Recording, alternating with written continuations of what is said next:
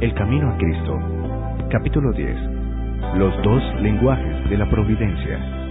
Son muchas las formas en que Dios está procurando dársenos a conocer y ponernos en comunión con Él. La naturaleza habla sin cesar a nuestros sentidos. El corazón que está preparado quedará impresionado por el amor y la gloria de Dios tal como se revelan en las obras de sus manos. El oído atento puede escuchar y entender las comunicaciones de Dios por las cosas de la naturaleza, los verdes campos, los elevados árboles, los botones y las flores, la nubecilla que pasa, la lluvia que cae, el arroyo que murmura, las glorias de los cielos hablan a nuestro corazón y nos invitan a conocer a aquel que lo hizo todo. Nuestro Salvador entrelazó sus preciosas lecciones con las cosas de la naturaleza, los árboles, los pájaros, las flores, los valles, las colinas, los lagos y los hermosos cielos, así como los incidentes y las circunstancias de la vida diaria, fueron todos ligados a las palabras de verdad, a fin de que sus lecciones fuesen así traídas a menudo a la memoria, aun en medio de los cuidados de la vida de trabajo del hombre. Dios quiere que sus hijos aprecien sus obras y se deleiten en la sencilla y tranquila hermosura con que Él ha adornado nuestra morada terrenal. Él es amante de lo bello y sobre todo ama la belleza del carácter, que es más atractiva que todo lo externo, y quiere que cultivemos la pureza y la sencillez, las gracias características de las flores. Si tan solo queremos escuchar las obras que Dios ha hecho, nos enseñarán lecciones preciosas de obediencia y confianza. Desde las estrellas, que en su carrera por el espacio sin huellas siguen de siglo en siglo sus sendas asignadas, hasta el átomo más pequeño, las cosas de la naturaleza obedecen a la voluntad del Creador. Y Dios cuida y sostiene todas las cosas que ha creado. Él sustenta los innumerables mundos diseminados por la inmensidad, también tiene cuidado del gorrioncillo que entona sin temor su humilde canto. Cuando los hombres van al trabajo o están orando, cuando descansan o se levantan por la mañana, cuando el rico se sacia en el palacio o cuando el pobre reúne a sus hijos alrededor de su escasa mesa, el Padre Celestial vigila tiernamente a todos. No se derraman lágrimas sin que Él lo note, no hay sonrisa que para Él pase inadvertida. Si creyéramos plenamente todo esto, toda ansiedad indebida desaparecería. Nuestras vidas no estarían tan llenas de desengaños como ahora, porque cada cosa, grande o pequeña, debe dejarse en las manos de Dios, quien no se confunde por la multiplicidad de los cuidados, ni se abruma por su peso. Gozaríamos entonces del reposo del alma, al cual muchos han sido por largo tiempo extraños. Cuando vuestros sentidos se deleiten en la amena belleza de la tierra, pensad en el mundo venidero, que nunca conocerá mancha de pecado ni de muerte, donde la faz de la naturaleza no llevará más la sombra de la maldición. Que vuestra imaginación represente la morada de los justos, y entonces recordad que será más gloriosa que cuanto pueda afigurarse la más brillante imaginación.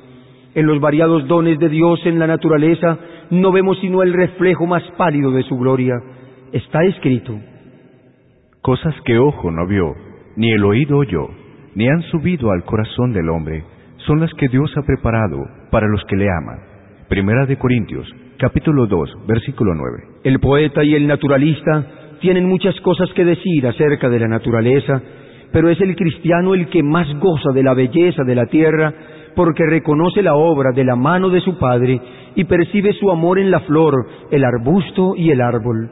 Nadie que no los mire como una expresión del amor de Dios al hombre puede apreciar plenamente la significación de la colina, ni del valle, del río, ni del mar. Dios nos habla mediante sus obras providenciales y por la influencia de su Espíritu Santo en el corazón, en nuestras circunstancias y ambiente, en los cambios que suceden diariamente en torno nuestro, podemos encontrar preciosas lecciones si tan solo nuestros corazones están abiertos para recibirlas. El salmista, trazando la obra de la providencia divina, dice, De la misericordia de Jehová está llena la tierra. Y también, ¿quién es sabio y guardará estas cosas y entenderá la misericordia de Jehová? Salmos capítulo 33 versículo 5 y capítulo 107, versículo 43. Dios nos habla también en su palabra. En ella tenemos en líneas más claras la revelación de su carácter, de su trato con los hombres y de la gran obra de la redención. En ella se nos presenta la historia de los patriarcas y profetas y de otros hombres santos de la antigüedad. Ellos eran hombres sujetos a sentimientos semejantes a los nuestros.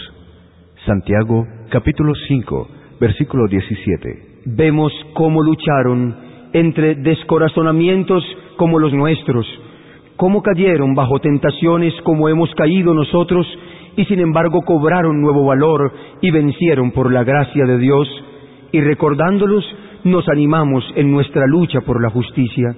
Al leer el relato de los preciosos sucesos que se les permitió experimentar, la luz, el amor y la bendición que les tocó gozar y la obra que hicieron por la gracia a ellos dada, el Espíritu que los inspiró enciende en nosotros un fuego de santo celo y un deseo de ser como ellos en carácter y de andar con Dios como ellos.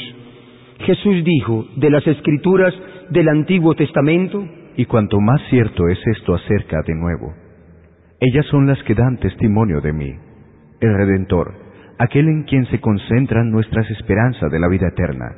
Juan capítulo 5, versículo 39.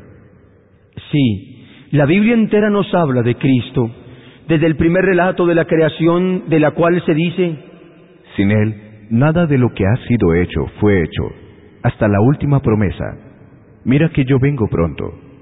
Leemos acerca de sus obras y escuchamos su voz. Juan capítulo 1, versículo 3 y Apocalipsis capítulo 22, versículo 12.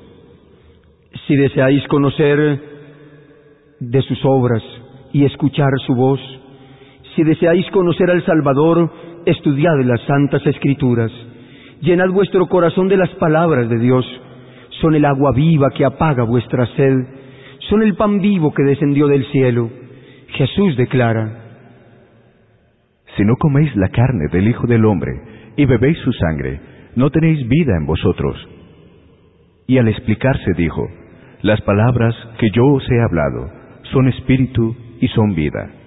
Juan capítulo 6, versículos 53 y 63. Nuestros cuerpos viven de lo que comemos y bebemos, y lo que sucede en la vida natural sucede en la espiritual. Lo que meditamos es lo que da tono y vigor a nuestra naturaleza espiritual. El tema de la redención es un tema que los ángeles desean escudriñar. Será la ciencia y el canto de los redimidos durante las interminables edades de la eternidad. ¿No es un pensamiento digno de atención y estudio ahora? La infinita misericordia y el amor de Jesús, el sacrificio hecho en nuestro favor, demandan de nosotros la más seria y solemne reflexión. Debemos espaciarnos en el carácter de nuestro querido Redentor e Intercesor. Debemos meditar sobre la misión de aquel que vino a salvar a su pueblo de sus pecados. Cuando contemplemos así los asuntos celestiales, nuestra fe y amor serán más fuertes y nuestras oraciones más aceptables a Dios, porque se elevarán siempre con más fe y amor. Serán inteligentes y fervientes. Habrá una confianza constante en Jesús y una experiencia viva y diaria en su poder de salvar completamente a todos los que van a Dios por medio de Él. A medida que meditemos en la perfección del Salvador, desearemos ser enteramente transformados y renovados conforme a la imagen de su pureza. Nuestra alma tendrá sed y sed de ser hecha como aquel a quien adoramos. Mientras más concentremos nuestros pensamientos en Cristo, más hablaremos de Él a otros y lo representaremos ante el mundo. La Biblia no fue escrita solamente para el hombre erudito, al contrario, fue destinada a la gente común. Las grandes verdades necesarias para la salvación están presentadas con tanta claridad como la luz del mediodía y nadie equivocará o perderá el camino, salvo los que sigan su juicio privado en vez de la voluntad divina tan claramente revelada. No debemos conformarnos con el testimonio de ningún hombre en cuanto a lo que enseñan las santas escrituras, sino que debemos estudiar las palabras de Dios por nosotros mismos. Si dejamos que otros piensen por nosotros, nuestra energía quedará mutilada y limitadas nuestras aptitudes. Las nobles facultades del alma pueden perder tanto por no ejercitarse en temas dignos de su concentración que lleguen a ser incapaces de penetrar la profunda significación de la palabra de Dios.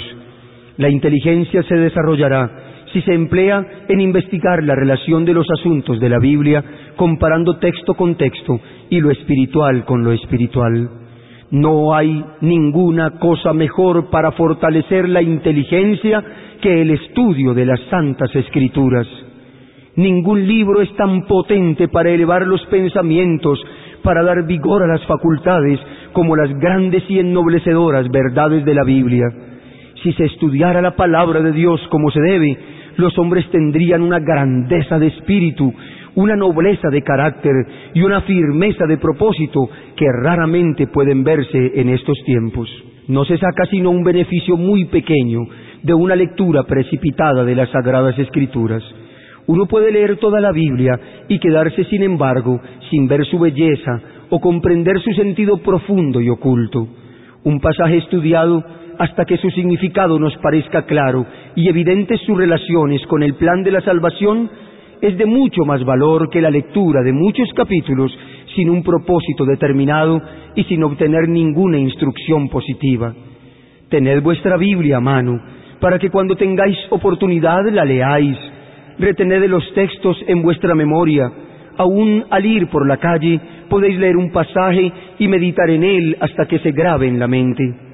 No podemos obtener sabiduría sin una atención verdadera y un estudio con oración. Algunas porciones de la Santa Escritura son en verdad demasiado claras para que se puedan entender mal, pero hay otros cuyo significado no es superficial para que se vea a primera vista. Se debe comparar pasaje con pasaje, debe haber un escudriñamiento cuidadoso y una reflexión acompañada de oración, y tal estudio será abundantemente recompensado. Como el minero descubre vetas de precioso metal ocultas debajo de la superficie de la tierra, Así también el que perseverantemente escudriña la palabra de Dios, buscando sus tesoros ocultos, encontrará verdades del mayor valor que se ocultan de la vista del investigador descuidado. Las palabras de la inspiración, examinadas en el alma, serán como ríos de agua viva que emanan de la fuente de la vida. Nunca se debe estudiar la Biblia sin oración. Antes de abrir sus páginas, debemos pedir iluminación al Espíritu Santo y ésta nos será dada. Cuando Natanael vino a Jesús, el Salvador exclamó, He aquí un israelita, de verdad, en quien no hay engaño. Le dijo Natanael, ¿de dónde me conoces? Respondió Jesús y le dijo, Antes que Felipe te llamara, cuando estaba debajo de la higuera, te vi. Juan, capítulo 1, versículos 47 y 48. Así también nos verá Jesús en los lugares secretos de oración si lo buscamos para que nos dé luz, para saber lo que es la verdad. Los ángeles del mundo de luz estarán con los que busquen con humildad de corazón la dirección divina. El Espíritu Santo exalta y glorifica al Salvador. Es su oficio presentar a Cristo la pureza de su justicia y la gran salvación que tenemos por Él. Jesús dice, El Espíritu tomará de lo mío y os lo hará saber. Juan capítulo 16, versículo 14. El Espíritu de verdad es el único maestro eficaz de la verdad divina. ¿Cuánto no estimará Dios a la raza humana, siendo que dio a su Hijo para que muriese por ella y manda su Espíritu para que sea el maestro y continuo guía del hombre?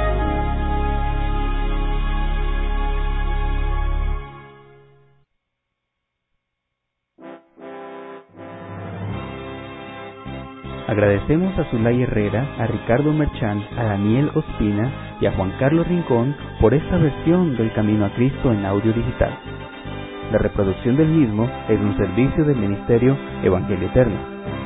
Para obtener gratuitamente estudios selectos de la Biblia y de los escritos de Elena G. White, o para solicitar nuestras publicaciones impresas, diríjase a www.hogarisalud.com y www.evangelioeterno.com.